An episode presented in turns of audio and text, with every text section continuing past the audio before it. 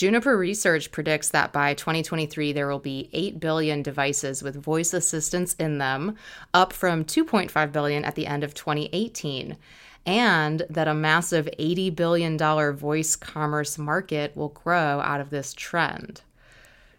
Absolutely happening. Absolutely time to start optimizing for voice search now. 30% of searches will be done by voice next year, 2020. It's not 50, by the way. That that stat is crazy.